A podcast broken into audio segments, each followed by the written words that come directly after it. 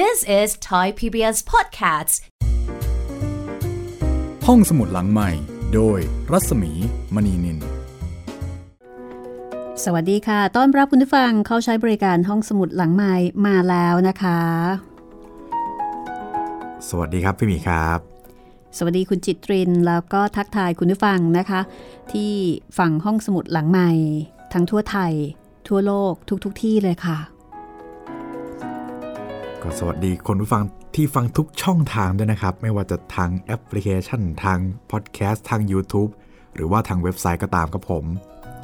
ก่อนหน้านี้มีคุณผู้ฟังบางท่านนะคะ ส่งข่าวมาบอกว่าฟังห้องสมุดหลังไมค์อยู่เท็กซัสบ้าง เทนเนสซีบ้าง แล้วก็อีกหลายที่ค่ะ นิวซีแลนด์บ้างนะคะ ก็ในเวลานี้ก็ต้องส่งกำลังใจแล้วก็ความปรารถนาดีนะคะ ขอให้ทุกท่าน รอดพ้นปลอดภัย แล้วก็ห่างไกลจากโควิด -19 มีสุขภาพแข็งแรงแข็งแรงค่ะ ครับผม ไม่อยากจะบอกคำว่าสู้ๆ เพราะว่าทุกท่านก็คงสู้ๆ อยู่แล้วนะคะ ตอนนี้ทุกคนสู้ตายหมดครับ ค่ะ สู้ตายโดยการอยู่ในบ้านค่ะ ครับ เป็นการสู้ที่ อืม แค่ระงับอกระงับใจนะคะ ไม่ออกนอกบ้าน อดทนนิดหอนึ่ดงครัทบนใช่ต้องใช้ความอดทนค่ะ ไม่ได้ลำบากลำบนเอ่อเหมือนกับการสู้สงคราม เหมือนในสมัยก่อนครับ คือมันก็ลำบากไปอีกแบบหนึ่งนะคะ แต่ก็ไม่ได้ลำบากแบบอ่าในเชิงกายภาพ ยกเว้นยกเว้นเอ่อในบางประเทศที่อาจจะขัดสนอ่าในเรื่องของอาหารการกินครับ เพราะว่าในบ้านเราเนี่ยต้องบอกว่าเราเนี่ยโชคดี ถึงแม้ว่าเอ่ออาจจะมีปัญหาในเรื่องของรายได้ที่ขาดไป แต่คนไทยไอการที่การที่จะอดตายเนี่ย ยากเนาะมันพี่ยากนะ ยากจริมางกคือคือต่อให้ลำบากลำบนไม่มีไม่มีจะกินยังไงอะ่ะก็มีอะ่ะก็มีกว่าคนที่อื่นอ่าคือคำว่าอดอยากของคนไทย คือถ้าไปเทียบกับที่อื่นที่อื่นเนี่ย คืออดจริง ๆ นะคือมันไม่มีจะกินจริงๆ ไม่มีจริง ๆ แล้วก็ไม่มีคนให้กินด้วยครับ แต่ของเราเราอาจจะไม่มีเงินไงใช่พี่แต่ว่าก็จะมีคนใจดี คนที่มีก็บริจาคกันมาบ้าง บางคนก็ทำของให้ แล้วก็แจกตามจุดต่างๆ คืออดของเรานี่ถือได้ว่า ถือได้ว่าดีกว่าอดของหลายๆประเทศ ซึ่งซึ่งมันอดจริง ๆอะ่ะครับ แล้วก็ทุกข์จริง ๆ นะคะ อันนี้ก็ต้องส่งกำลังใจไปถึงคุณผู้ฟังที่กำลังเจอเจอกับภัยของโควิด -19 อ่าภัยร้ายของทั้งโลกในตอนนี้นะคะ ที่เราที่เราต้องเหมือนกับร่วมทุกข์ร่วมสุขกันในตอนนี้ ส่งกำลังใจนะคะ ไปถึงคุณผู้ฟังทุกที่ทั่วไทยแล้วก็ทั่วโลกเลยค่ะ เราก็จะขอเป็นพื้นที่เล็ก ๆ ให้คุณได้พักผ่อน ให้คุณได้เดินทางท่องเที่ยวไปกับตัวหนังสือ ให้คุณได้ใคลายเครียดนะคะ จะได้มี กำลังใจในการที่จะ ในการที่จะอดทนกับภาวะเหตุการณ์นี้ต่อไปได้ค่ะ แล้วถ้าชอบก็อย่าลืมบอกต่อนะคะว่ายังมีห้องสมุดเล็กๆ แห่งนี้ค่ะ ที่สามารถจะเป็นเพื่อนแก้เหงาให้กับคุณได้นะคะ กับวิทยุไทย PBS ซึ่งก็มีหลายแพลตฟอร์ม ให้คุณได้เลือกใช้บริการตามสะดวกด้วยค่ะ ก็ใครสะดวกทางเว็บไซต์นะครับ มี 2 เว็บไซต์ณตอนนี้เป็น w w w t h a i p b s r a d i o c o m แล้วก็ทาง thaipbspodcast.com นะครับ แล้วก็มีแอปพลิเคชัน Thai PBS Radio Podcast ห้องสมุดหลังไม้แล้วก็ YouTube Channel Thai PBS Podcast ครับผมสำหรับวันนี้นะคะมาถึงตอนที่ ตอนที่ 29 แล้วครับ เท่ากับว่าเราติดตามคณะของโกษาปานนี่มาร่วมเดือนแล้วนะคะ ครับผม วันนี้ค่ะ เลขสวยทีเดียวนะคะ แต่เสียใจด้วยนะ เพราะว่าตอนนี้หวยยังไม่ออกอ่าแล้วก็ซื้อหวยไม่ได้ คงจะไม่ออกอีกหลายงวดเลยครับ ความสนุกระหว่างเดือนกับสิ้นเดือนหายไป บทที่ 77 ค่ะ ครับ ราชทูตรับรองของกำนัน โอ้ของกำนัน คือในบทนี้เนี่ย ถ้าพูดถึงของกำนันนะคะ เออเป็นเป็นเหตุการณ์ที่เดอวีเซเล่าย้อนหลัง เล่าย้อนหลัง คือย้อนหลังไปถึงเหตุการณ์ตอนที่จำได้ไหมสมเด็จพระอนุชาธิราชซึ่งเป็นเอ่อพูดง่ายๆ น้องชายของพระเจ้าหลุยส์ครับ สิ้นพระชนอ๋ออ๋ออ๋อะอองค์นั้นล่ะ คือองค์เนี้ย ตอนที่โกษาปานมาเนี่ยครับท่านก็ป่วยอยู่ ก็โกษาปานก็มีการส่งอยู่ส่งยาไปถวาย อ๋อผมจำได้แล้วตอนที่ท่านถามว่าลองกินยาไทยไหมอ่าจำได้แล้วจำได้แล้วคือมีน้ำใจอะคนครับไทยอะครับ คือเออในการเดินทางมาเนี่ยเข้าใจว่า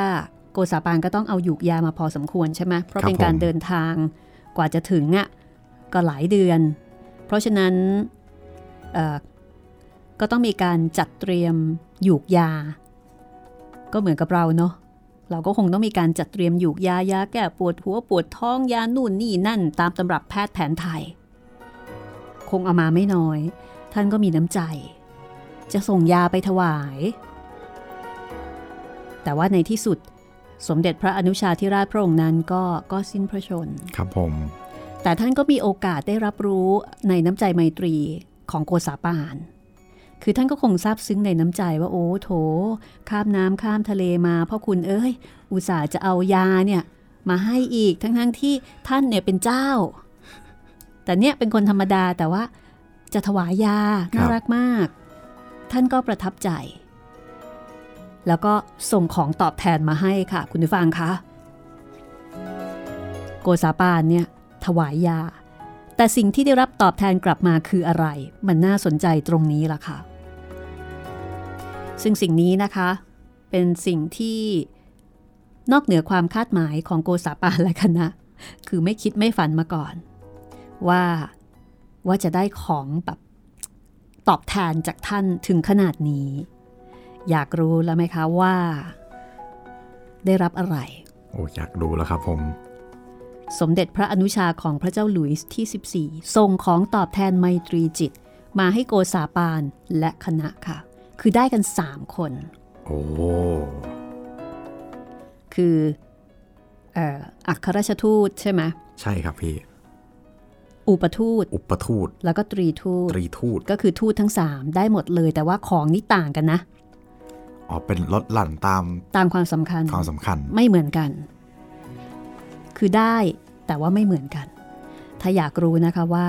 ของที่ได้เนี่ยคืออะไรบ้าง แน่นอนนะคะว่าจะต้องรู้อูฟูไม่เสียชื่อฝรั่งเศสละค่ะ ถ้าเช่นนั้นเราไปติดตามกันเลยก็แล้วกันนะคะ กับบทที่ 77 ราชทูตรับรองของกำนันค่ะ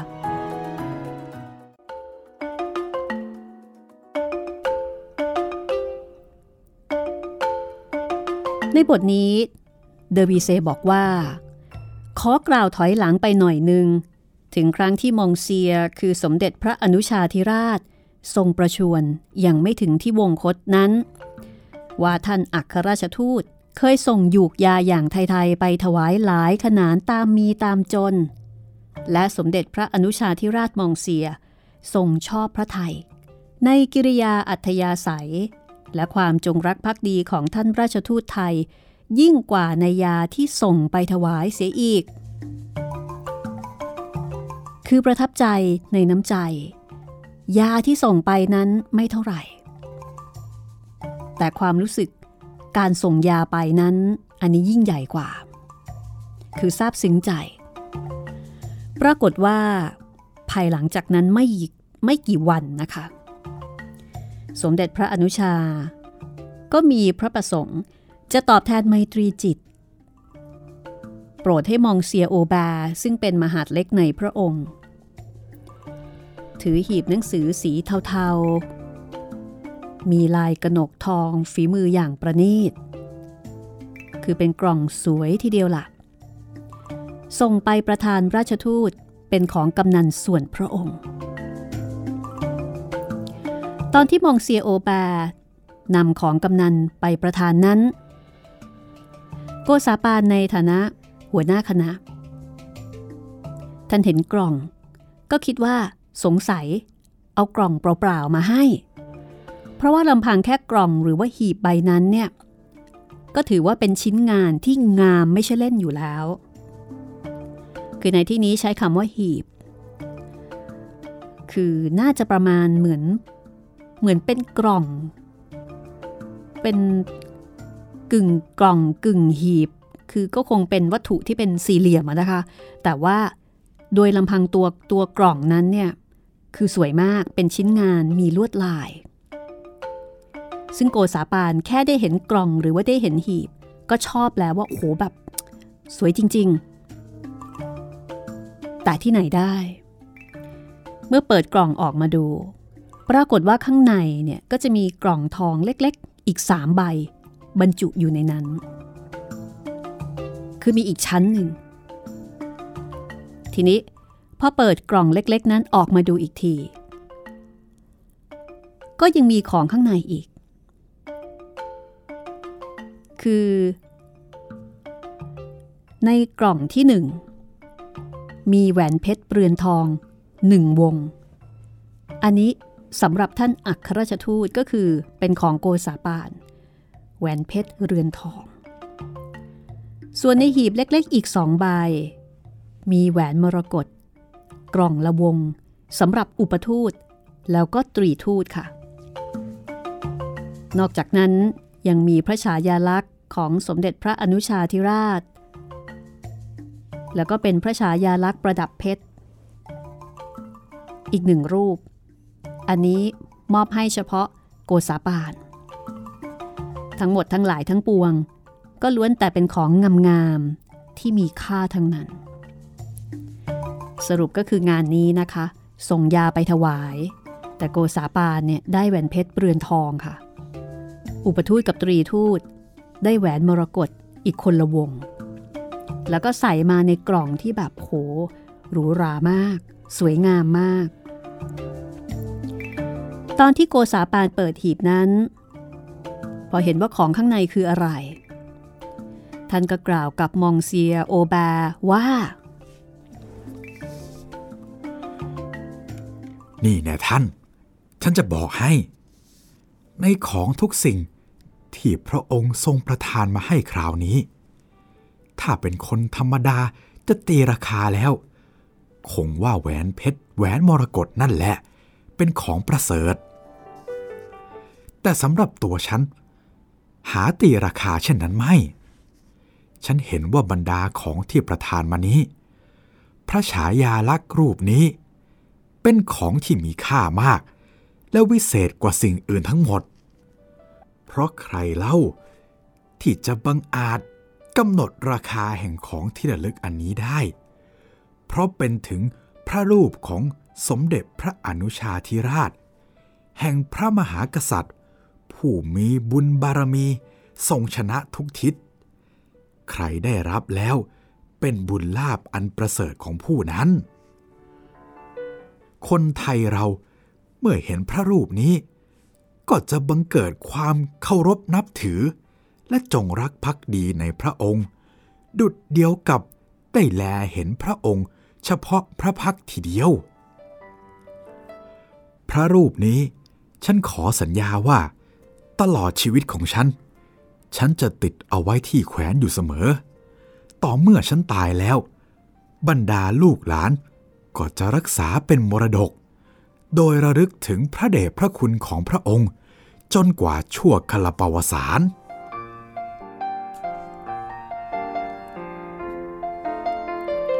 ซึ่งมหาดเล็กของสมเด็จพระอนุชาธิราช ก็คงจะนำความชื่นใจนี้ กลับไปทูลพระองค์อีกว่า โอ้โหแหม่อุตสาประทานแหวนเพชรมาให้ แล้วก็รูปมาให้ แต่โกษาปานเนี่ยไม่ได้สนใจแหวนเพชรนั้นเลย กลับบอกว่าสิ่งที่มีค่าคือรูปนี้ต่างหาก นอกจากนั้นยังมีเรื่องของกำนันอีกเรื่องหนึ่ง คือเล่าถึง เจ้าหญิงเดอเดเนมูสซึ่งเป็นคนที่ชื่นชอบคนฉลาด คนมีปัญญา เพราะว่าพระองค์เองเนี่ยก็มีความเป็นนักปราชญ์วันหนึ่ง เจ้าหญิงพระองค์นี้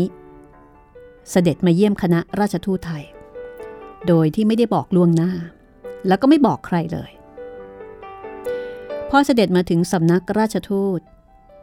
ซึ่งบังเอิญในวันนั้น ไม่มีล่ามเหลืออยู่เลยสักคนเดียว เพราะว่าไม่ได้เป็นกำหนดการ ไม่ได้บอกมาก่อน ก็ไม่มีการตระเตรียมที่จะต้อนรับ จนกระทั่งมาถึง การต้อนรับก็เลยค่อนข้างจะครุกครัก อีกทั้งในเวลานั้น เป็นเวลาที่ คือใกล้เวลาที่จะกลับเมืองไทย ทุกคนก็วุ่นวายอยู่กับการวิ่งไปซื้อโน่นซื้อนี่ พอเจ้าหญิงองค์นี้มา ก็เกิดปัญหากันนิดหน่อย เพราะว่า เจ้าหญิงก็พูดไทยไม่ได้ ในขณะที่คณะทูตก็พูดฝรั่งเศสกันแบบก๊อกแก๊กกันนะคือไม่สามารถที่จะสื่อสารได้ จะสนทนาปราศัย แลกเปลี่ยนความเห็นกันแหมมันก็คงจะลำบาก เอาไงดี ปรากฏว่า เดอวีเซเนี่ยบันทึกเอาไว้ว่า ข้างฝ่ายของเจ้าหญิงแล้วก็ราชทูต เมื่อเห็นว่า การที่จะพูดจาปราศัยกันแบบปกติธรรมดา คงไม่สำเร็จแน่ คือคงไม่รู้เรื่องกันแน่ ก็เลย ใช้ภาษากายค่ะ เอามือเอาตา มาช่วยในการเจรจาสื่อสารชี้โบชี้เบกลับตาไปไปมามาทำท่าทางยักย้ายไปตามเรื่อง แม้ว่าจะไม่ค่อยเข้าใจอย่างละเอียดละออ แต่ก็พอที่จะเข้าใจกันได้บ้างแบบงูงูปลาปลาก็ดีกว่าไม่รู้เรื่องเลย แต่สิ่งที่ต่างคนต่างรู้ดี นั่นคือต่างฝ่าย ต่างนับถือกันว่า อีกฝ่ายหนึ่งเนี่ย ในที่นี้ใช้คำว่าเป็นคนเจ้าปัญญา คือต่างฝ่ายต่างเป็นคนฉลาด ไอการที่จะไล่ให้จนเนี่ยไม่ใช่ของง่าย สิ่งที่ทำให้รู้ว่า ทั้งสองฝ่ายเข้าใจความกัน ก็คือภายหลังจากวันที่ท่านเจ้าหญิงองค์เนี้ยเสด็จไปเยี่ยม คือพระองค์เนี่ยได้ส่งถุงมือทำด้วยหนังนกมีขนติดอยู่ ซึ่งท่านทรงเมื่อคราวที่เสด็จไปเยี่ยม แล้วก็ไปประทานให้กับโกษาปานบนกระดาษที่ใช้ห่อถุงมือนั้น ทรงสลักหลังด้วยลายพระหัตถ์ของพระองค์เองว่า ของกำนันจากเจ้าหญิงเดอเนอร์มู ให้ท่านอัครราชทูตสยามไว้เป็นที่ระลึก แห่งการสนทนาชิโบชิเบ ซึ่งเจ้าหญิงเดอเนอร์มู เดาแปลเอาเองว่า ถุงมือนี้สวยงามมาก ถ้าได้ไว้เป็นที่ระลึกก็จะเป็นเกียรติยศยิ่ง ผิดไม่ผิด จึงค่อยว่ากันคราวหลัง แต่โปรดรับไว้เถิด แล้วก็ลงชื่อเจ้าหญิงเดอเนอร์มู อันนี้ก็เป็นเรื่องน่ารักน่ารักนะคะว่ามีเจ้าหญิงองค์หนึ่ง ไปแบบไม่บอกล่วงหน้า ผลก็คือคุยกันแทบจะไม่รู้เรื่อง แต่อาศัยที่ว่าเป็นคนฉลาดด้วยกันทั้งสองฝ่ายก็ส่งภาษาใบ้ ส่งภาษากาย ในการสื่อสารกัน แม้ว่าจะไม่รู้ความ แต่ก็คงรู้ถึงความรู้สึก แล้วก็รู้ว่าอีกฝ่ายหนึ่งเนี่ยเป็นคนฉลาด ก็คงพอจะเข้าใจอะไรกันได้ในระดับหนึ่ง แต่ที่แน่ ๆก็คือน่าจะได้ความรู้สึกดีๆ ที่มีต่อกันนะคะ เพราะว่าทาง กษาปาน ก็พยายามอย่างเต็มที่ในการที่จะสื่อสารกับเจ้าหญิงพระองค์นี้ แม้ว่าจะพูดภาษาฝรั่งเศสไม่ได้ก็ตาม จากนั้น ในบทที่ 78 ค่ะ ก็ได้กล่าวถึงการที่ราชทูตไปเที่ยวเล่นที่พระราชวังแวร์ซาย โดยบอกว่าตั้งแต่แรก ที่โกซาบานมาถึงเมืองฝรั่งเศสนั้น จะว่าโกซาบานยังไม่เคยเห็นพระเจ้าหลุยส์ที่ 14 ก็เกือบจะว่าได้ทำไมถึงพูดเช่นนี้ เพราะว่าการเข้าเฝ้าเมื่อแรกมาถึง ทางราชการ จัดเป็นพิธีอย่างใหญ่โต เพราะฉะนั้น ก็เลยเหมือนกับเป็นพิธีการที่เป็นทางการ จึงไม่มีโอกาส ที่ทางโกษาปาน จะได้สังเกต รายละเอียดเกี่ยวกับพระเจ้าแผ่นดิน และพระบรมวงศานุวงศ์แล้วก็ขนบธรรมเนียมวิธีดำเนินการของพระราชสำนักฝรั่งเศส คือไม่สามารถที่จะดูโน่นดูนี่ ให้เป็นการเพลิดเพลินส่วนตัวได้ เพราะว่าเป็นพิธีการ ก็ต้องมีความสงบสำรวม จะมาดูนั่นดูนี่ล็อกแลกก็ไม่ได้ไม่งาม ด้วยเหตุนี้ โกษาปานจึงมีความประสงค์ ที่จะได้เข้าเฝ้าอย่างไม่มีพิธีรีตอง คือเข้าเฝ้าส่วนพระองค์ เพื่อที่จะรู้ความเป็นไปภายในราชสำนักนั้น ว่าในยามปกติเป็นอย่างไร ส่วนข้าราชการฝรั่งเศสก็เหมือนกันข้าราชการฝรั่งเศส ก็อยากที่จะให้คณะของโกษาปานเนี่ยได้รู้ได้เห็นความเป็นจริง ได้รู้ได้เห็นขนบธรรมเนียมของราชประเพณีฝรั่งเศส ในยามปกติ ไม่ได้อยากให้เห็นแค่เพียงหน้าฉาก แต่ให้ดูรู้เห็นทางภายในฉากด้วย จะได้รู้ไปถึงแก่นขนบธรรมเนียมของฝรั่งเศส ดีกว่ารู้แต่ผิวๆภายนอก เมื่อกลับไปถึงบ้านเมือง ก็จะได้นำความสัตย์จริง ไปเล่าให้ชาวไทยด้วยกันรู้ว่าเป็นอย่างไรแน่ ดังนั้นก่อนที่โกษาปานจะเข้าเฝ้าลากลับไปเมืองสยามสองวันนั้น โกษาปานกับขุนนางไทยที่มาด้วยกัน ก็ได้ออกไปเที่ยวที่พระราชวังแวร์ซายตลอดเวลาบ่าย โดยไม่มีกิจธุระอะไร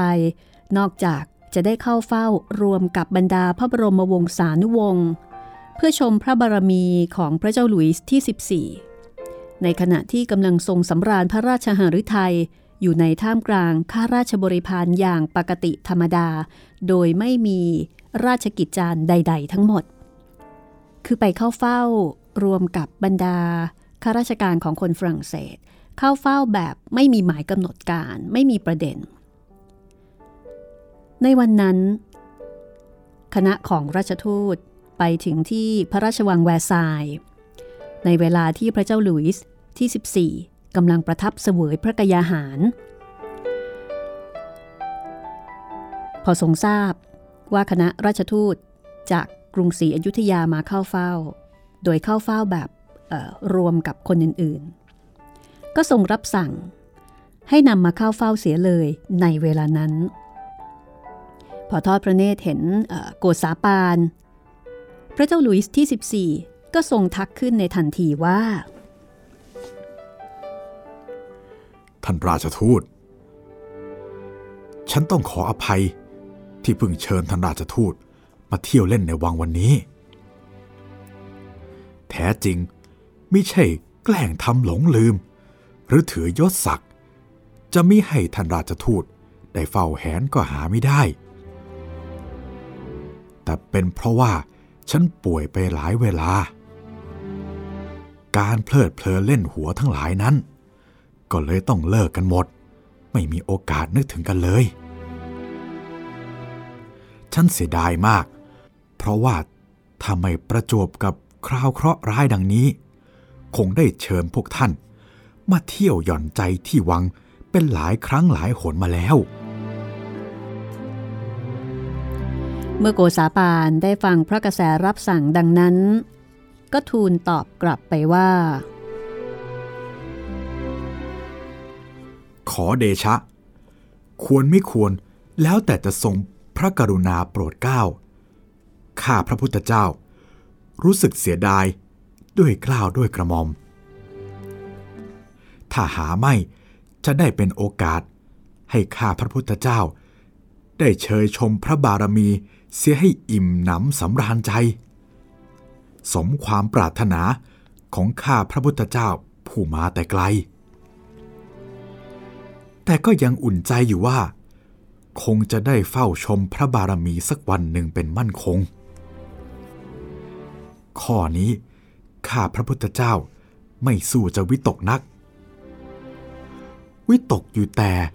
อาการประชวนของฝ่าละอองธุลีพระบาทเป็นอย่างยิ่ง แต่บัดนี้กลับยินดีด้วยกล้าว ในการที่เห็นพระอาการในวันนี้ค่อยบรรเทาลง ขอทรงพระสำราญเจริญเจริญ ให้ข้าพระพุทธเจ้า ได้เชยชมพระบารมีพุทธเจ้าค่ะ หลังจากนั้นในขณะที่พระเจ้าหลุยส์ที่ 14 ประทับเสวย พระองค์ก็ไม่ได้ทรงรับสั่งว่ากระไรอีก แต่ว่า หลังจากนั้นพระองค์ทรงตรัสชมเชยสติปัญญาของโกษาปาน กับบรรดาท่านที่อยู่ใกล้ชิดพระองค์ว่า ท่านราชทูตนี่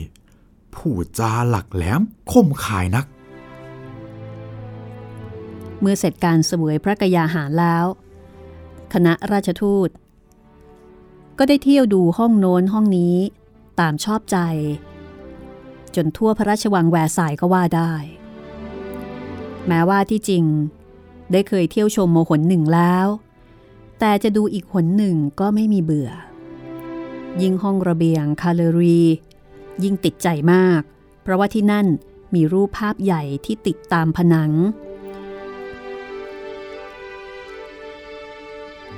กล่าวถึงเรื่องราว ในรัชกาลของพระเจ้าหลุยส์ ตอนกรีธายุทธโยธาทัพหลวง สู้กับศัตรูที่เขตแดนฮอลันดา แล้วก็สำหรับ ช่องคูหาที่โกษาปาน ประทับใจยิ่งกว่าที่อื่น คือภาพที่พระเจ้าหลุยส์กำลังชักพระแสงดาบ ชี้ไปทางค่ายของข้าศึก แล้วก็กล่าวว่า เอาพวกเรา เอาให้อยู่มือคราวเดียว ทั้งสีค่ายเธอลูกเอ้ย เอารุกเข้าไป โกษาปานชอบรูปนี้มาก ดูรูปนี้แล้ว ก็ได้ไปดูห้องที่เพิ่งจัดทำเสร็จใหม่ๆสองห้อง ห้องหนึ่งอยู่ปลายระเบียงข้างนี้ ชื่อว่า พระที่นั่งพิมาลาแคประดับประดา ด้วยรูปตั้งแล้วก็รูปเขียนที่เกี่ยวข้องกับสงครามทั้งนั้น อีกห้องหนึ่งอยู่ปลายระเบียงอีกด้าน ชื่อว่า พระที่นั่งลาป่า พระที่นั่งพิมาลาแปล้วนแต่เครื่องประดับตกแต่งอันเกี่ยวกับสันติสุข ความสงบ รูปวาดต่าง เป็นฝีมือของท่านอาจารย์เลอบรึง ซึ่งเท่ากับว่า วาดด้วยฝีมือเทวดาก็ว่าได้ พอตกค่ำก็ได้ไปเที่ยวดูห้องแล้วก็ท้องพระโรงต่างๆ ในยามที่ประดับประดาไฟอีกครั้งหนึ่ง แสงประทีปจากโคมชวาลา ยิ่งเพิ่มความงดงาม ให้กับพระราชวังแวร์ซายเป็นทวีคูณ เมื่อกำลังเดินผ่านไปผ่านมานั้น คณะของโกซาปาน ยังได้มีโอกาสที่จะชมพระบารมีอีกหลายหน และทุกคราวที่ราชทูตผ่านตรงหน้าที่นั่ง ที่พระองค์กำลังทรงประทับเล่นอยู่กับพระบรมวงศานุวงศ์พระเจ้าหลุยส์ที่ 14 ก็จะทรงปราศัยกับโกษาปานและคณะทุกคราวไป และเพื่อเป็นการสะดวกแก่ราชทูตในการกราบทูลนั้น พระองค์ทรงรับสั่งถาม เจ้าชายดึกเดอโนไอ ซึ่งอยู่ข้างพระองค์ ซึ่งเจ้าชายก็ทรงถามมองซิเออร์สตอฟข้าราชการผู้ประจำดูแลคณะราชทูตอีกต่อหนึ่ง แล้วมองซิเออร์สตอฟก็จะรับช่วงอีกที จนกระทั่งล่ามแล้วก็ราชทูตเนี่ย รู้ความในพระราชประสงค์นั้น ครั้นจะทูลตอบก็รับคำตอบช่วงขึ้นไปเป็นทอดๆจนกระทั่งทรงทราบในความคิดเห็นของราชทูต โดยราชทูตไม่ต้องไปเข้าเฝ้าเฉพาะ ต่อหน้าพระพัก ก็ถือเป็นการสะดวกด้วยกันทั้งสองฝ่าย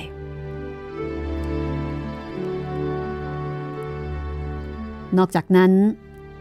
เมื่อพระเจ้าหลุยส์ที่ 14 เสด็จไปฟังดนตรี คณะราชทูตไทยก็โดยเสด็จด้วย ในเวลานั้นยังทรงพระกรุณาตรัสถามอะไรต่ออะไร กับราชทูตอีก ซึ่งโกษาปานก็ได้ทูลสนองพระราชดำรัสว่า ข้าพระพุทธเจ้า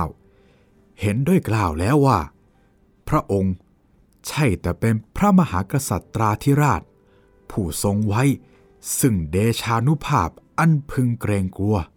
ในทั่วทิสานุทิศ พระองค์ ยังทรงไว้ซึ่งพระคุณานุคุณเป็นอันเอกอุทำให้พระองค์เป็นที่รักใคร่นับถือในท่วมมนุษยโลกด้วยพุทธเจ้าค่ะ ขอเดชะ ในขณะนั้น ก็ยังมีผู้หนึ่งในที่ประชุม ชวนท่านราชทูตบอกว่า นี่ท่านราชทูต ไม่เล่นอะไรบ้างเหรอ ท่านราชทูตชอบไหม การละเล่นต่างๆ เนี่ย ซึ่งโกษาปานก็ได้ตอบกลับไปว่า ชอบสิท่านทำไมจะไม่ชอบ แต่ถึงจะชอบก็ยังไม่บันเทิงใจ เท่ากับได้ดูสมเด็จพระเจ้าแผ่นดินทรงเล่น เพียงดูพระองค์ทรงเล่นก็พอแล้ว ฉันขอบใจ ถัดจากนี้อีกสักครู่ก็พากันเข้าไปกินของว่าง พอได้เวลาก็เดินทางกลับอย่างที่พำนัก ซึ่งตลอดทางกลับ โกษาปานในฐานะอัครราชทูต ก็ได้สรรเสริญเจ้าชาย ดึกเดอโนไอไม่มีที่สิ้นสุดว่า สมแล้วที่เป็นเชื้อพระวงศ์สำหรับช่วงต่อไปนะคะ เราจะไปฟังเรื่อง ตอนที่ราชทูตไทยเนี่ยไปเฝ้าถวายบังคมลา ลาที่จะกลับไปยังกรุงศรีอยุธยาค่ะ คือได้เวลาแล้ว เรื่องราวจะเป็นอย่างไรนะคะ เดี๋ยวกลับมาติดตามกันต่อ ช่วงหน้าค่ะ This is Thai PBS Podcasts. ห้องสมุดหลังใหม่ โดยรัศมีมณีนิน เป็นยังไงบ้างคะคุณจิตริน โอ้โห ตั้งแต่ของของที่ระลึกแล้วครับพี่เออของกำนันสิไม่ใช่ของที่ระลึกโอ้โห ยิ่งใหญ่เหลือเกิน สมกับเป็นฝรั่งเศส นี่ยังจะได้เข้าเฝ้าพระเจ้าหลุยส์อีกรอบนึงอีก อืมโอ้โห สุดยอด เป็นเรานี่คงประทับใจไม่มีวันลืมนะครับพี่ คือได้เข้าเฝ้าแบบบรรยากาศชิลๆด้วยนะครับ คือเป็นการเข้าเฝ้าแบบนึกภาพออกเลยว่า คืออยู่ที่นั่นจนกระทั่งเย็นน่ะครับจนกระทั่งเย็นย่ำค่ำมืด จากบรรยากาศตอนกลางวันที่สว่างไสวัยเป็นบรรยากาศตอนกลางคืนที่เริ่มมีการจุดเทียน มีการเอ่อจุดคืออะไรนะ พวกโคมไฟต่างๆนี่คือคงสวยมาก เพราะว่าแวร์ซายน์ในช่วงนั้นก็เพิ่งสร้างเสร็จไม่นานใช่ไหมคะครับ ก็คงจะงดงามอลังการมาก แล้วก็ได้เห็นพระเจ้าหลุยส์ที่ 14 แบบ แบบเต็มตาเนาะแบบใกล้ชิดเลยใกล้ชิดสบายๆ และท่านก็เป็นกันเอง เพราะว่าไม่ได้เป็นพิธีการ แล้วก็ที่เดอวีเซบรรยายก็คือว่า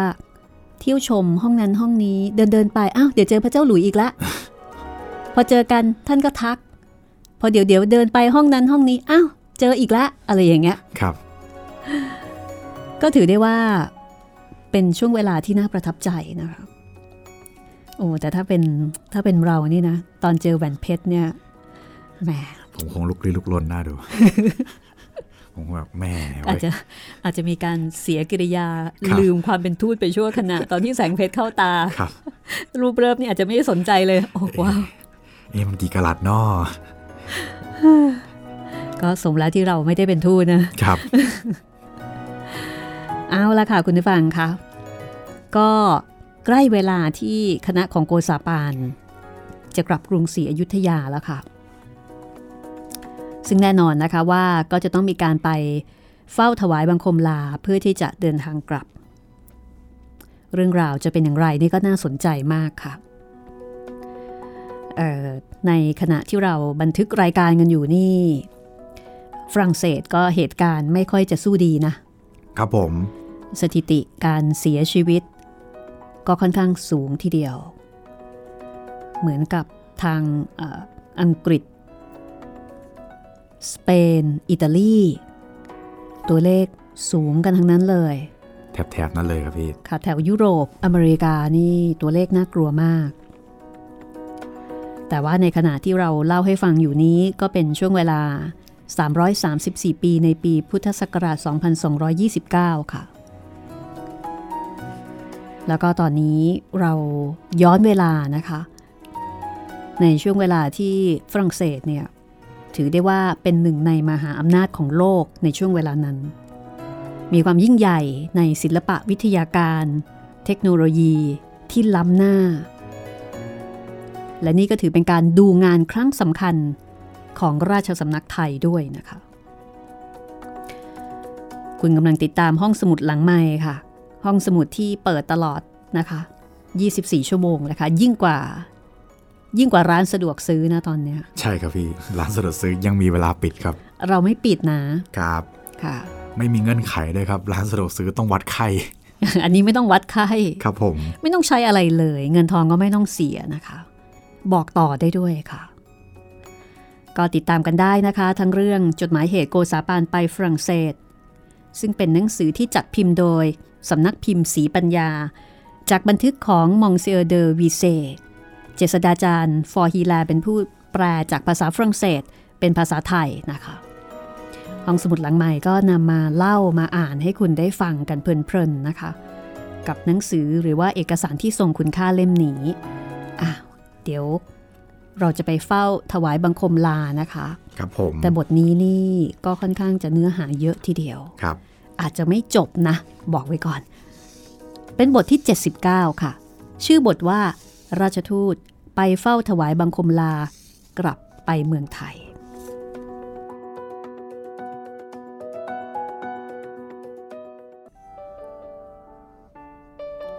ต่อมาภายหลังจากวันที่ราชทูตไปเที่ยวเล่นที่พระราชวังแวร์ซายอีกสองวัน คณะราชทูตและขุนนางไทย ก็ได้กลับไปที่พระราชวังแวร์ซายอีกครั้งหนึ่ง คราวนี้ เพื่อที่จะเข้าเฝ้าถวายบังคมลาพระเจ้าหลุยส์ที่ 14 เพื่อกลับกรุงศรีอยุธยา ก่อนที่จะเข้าเฝ้านั้น โกษาปานได้มีโอกาสสนทนา กับเจ้าชายดึกเดอลาโฟยาร์ ถึงพิธีหล่อทองสำริด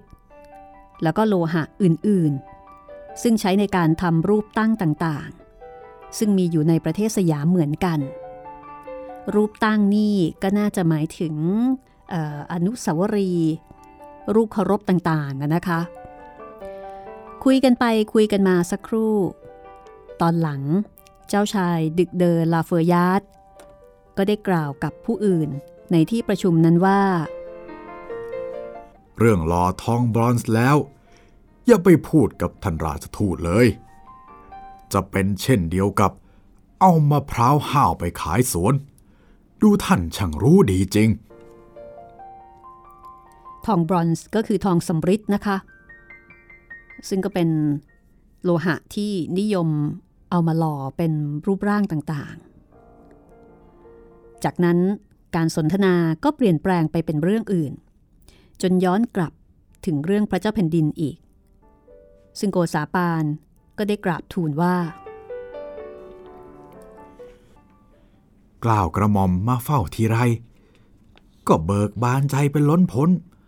อยากจะชมเชยพระบารมีอยู่นานๆ ไม่อยากจะออกจากที่เฝ้าเลย แต่จำเป็นจำใจที่ต้องตัดอะไร โดยนึกหักใจเสียว่า ไม่กี่วัน ก็จะได้กลับเข้ามาเฝ้าชมพระบารมีอีก แต่มาคิดถึงเรื่องที่จะต้องเข้าเฝ้าถวายบังคมลาคราวนี้แล้ว ก็ทำให้รู้สึกใจหายจริง ๆ เพราะแต่วันนี้เป็นต้นไป ใครล่ะ จะพยากรณ์ได้ว่า โชคลาภอันมหาประเสริฐเจ้าเวียนมาอีกเมื่อไร คือบางทีตลอดชีวิต ก็อาจจะไม่มีโอกาส เหมือนอย่างที่เป็นเช่นนี้อีกเลยก็ว่าได้ โกษาปานบอกว่า ทางเดียวที่พอจะบรรเทาความโศกความอาลัยนี้ได้ ก็คือ นึกถึงความปิติยินดี ที่จะมีในเวลาที่ถึงเมืองไทยแล้ว แล้วก็ได้ไปเข้าเฝ้า สมเด็จพระนารายณ์กราบทูลอธิบายให้ทรงทราบว่า พระเจ้าแผ่นดินฝรั่งเศสนั้นทรงประกอบไปด้วยฤทธิเดชศักดานุภาพ ทรงประกอบไปด้วยพระเมตตาการุญยภาพ และพระปรีชาญาณอันสุขุมคำพีรภาพลึกซึ้งเท่าใด เมื่อได้ทรงทราบ ในพระกิสดาพินิหารของพระเจ้าหลุยส์ที่ 14 ในฐานะพระเจ้ากรุงฝรั่งเศสแล้ว หากว่า สมเด็จพระนารายณ์ในฐานะพระเจ้าแผ่นดินสยาม จะมีรับสั่งใช้ให้โกษาปาน มาเจริญทางพระราชมัยตรีในเมืองฝรั่งเศสอีก อย่าว่าแต่จะยินดีกลับมาแต่ลำพังตัวเองเลย โกษาปานบอกว่ายังยินดีที่จะพาบุตรภรรยามาอยู่เป็นประจำ คือยินดีว่าจะพาลูกพาเมียมาก็ยังได้ ให้มาอยู่ประจำเลยก็ยังได้ แล้วแต่จะทรงพระมหากรุณาที่คุณ คือให้มาอยู่ยิ่งนานเป็นปียิ่งดี โกษาปานก็กราบทูล ทางด้านของเจ้าชาย ดึกเดอลาเฟยาร์ดเพื่อที่จะฝากถ้อยคำนี้เนี่ย ไปถึงพระเจ้าหลุยส์ที่ 14 ทีนี้ในตอนที่ คณะราชทูตสยาม เข้าเฝ้าพระเจ้าหลุยส์ที่ 14 เพื่อกราบถวายบังคมลากลับไปเมืองไทยนี้ ก็มีการจัดเป็นพิธีแบบเดียวกันกับเมื่อตอนเข้าเฝ้าถวายพระราชสาร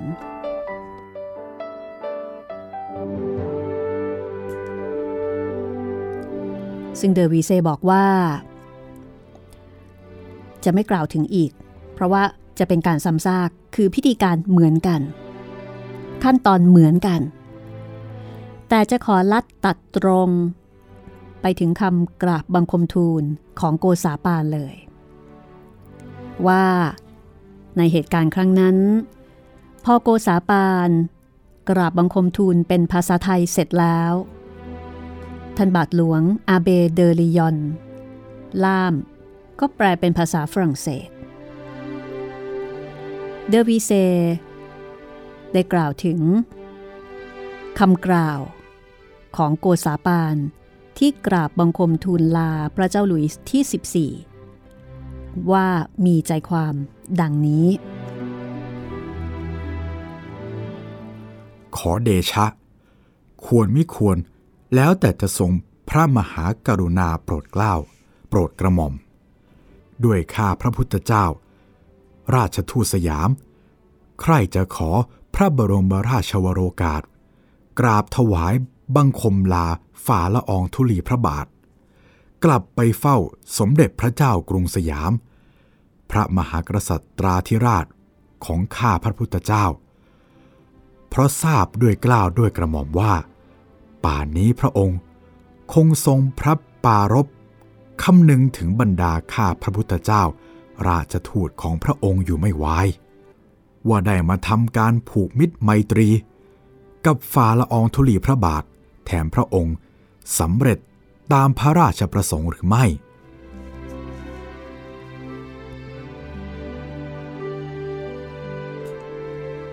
จากนั้นก็ได้บอกว่า โกษาปานนั้น มีความร้อนอกร้อนใจยิ่งนัก อยากจะรีบไปทูลให้พระองค์ทรงทราบ ถึงเหตุการณ์มหัศจรรย์ต่างๆ ที่ได้มารู้เห็นในพระราชอาณาจักร แห่งพระเจ้าลุยส์ที่ 14 อยากจะกลับไปทูลให้พระเจ้ากรุงสยามได้ทรงทราบว่า พระเจ้าลุยส์ที่ 14 นั้น ทรงมีพระเมตตากรุณาต่อคณะทูตอย่างไร ซึ่ง พระเมตตาของพระเจ้าหลุยส์ที่ 14 ที่มีต่อคณะทูตไทยนั้น ราวกับพระมหากษัตริย์องค์หนึ่งก็ปานกัน อยากจะนำพระราชสารและเครื่องราชบรรณาการ ไปทูลเกล้าทูลกระหม่อมถวาย เพื่อให้สมเด็จพระนารายณ์ทรงตระหนักพระทัยว่าพพระเจ้าหลุยส์ที่ 14 นั้น ทรงมีพระทัยอารีถึงเพียงใด จึงได้นับ สมเด็จพระนารายณ์เป็นประดุษหนึ่งเชื้อพระวงศ์อันสนิท ถึงกับได้เซ็นพระบรมนามาพิไทยและประทับพระราชลัญจกร ซึ่งเป็นเครื่องหมายว่า พระนครทั้งสอง จะนับถือเป็นเมืองพี่เมืองน้อง เป็นมิตรไมตรี ช่วยเหลือกันจนชั่วกัลปาวสาร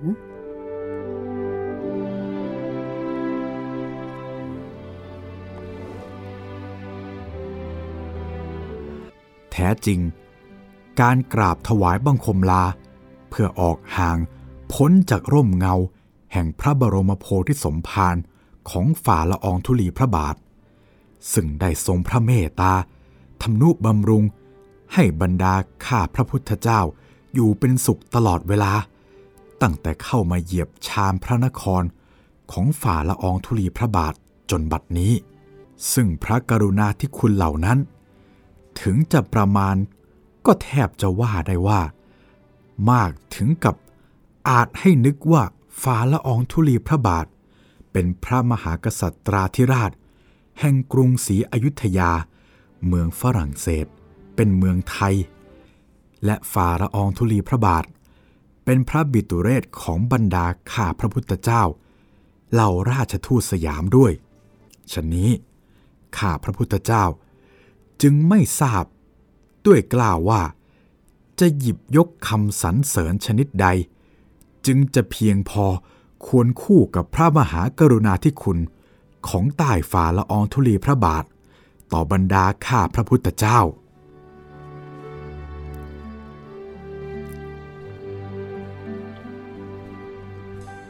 จริงๆแล้วคำกราบบังคมทูลนี้ ยังไม่จบนะคะ ยังมีอีกยาวพอสมควรทีเดียว ขออนุญาตยกยอดไปไว้ตอนหน้ากันละกันนะคะ ก็คงจะต้องให้คุณผู้ฟังติดตามตอนต่อไปค่ะ กับห้องสมุดหลังใหม่ ตอนหน้า ตอนที่ 30 ซึ่งเราจะมาฟังคำกราบบังคมทูล ของโกษาปาน ต่อพระเจ้าหลุยส์ที่ 14 กันต่อค่ะ กลับมาฟังคำกราบบังคมทูลลาของโกษาปานกันต่อค่ะ สวัสดีค่ะ สวัสดีครับ This is Thai PBS Podcasts. ห้องสมุดหลังใหม่ โดยรัศมีมณีนิน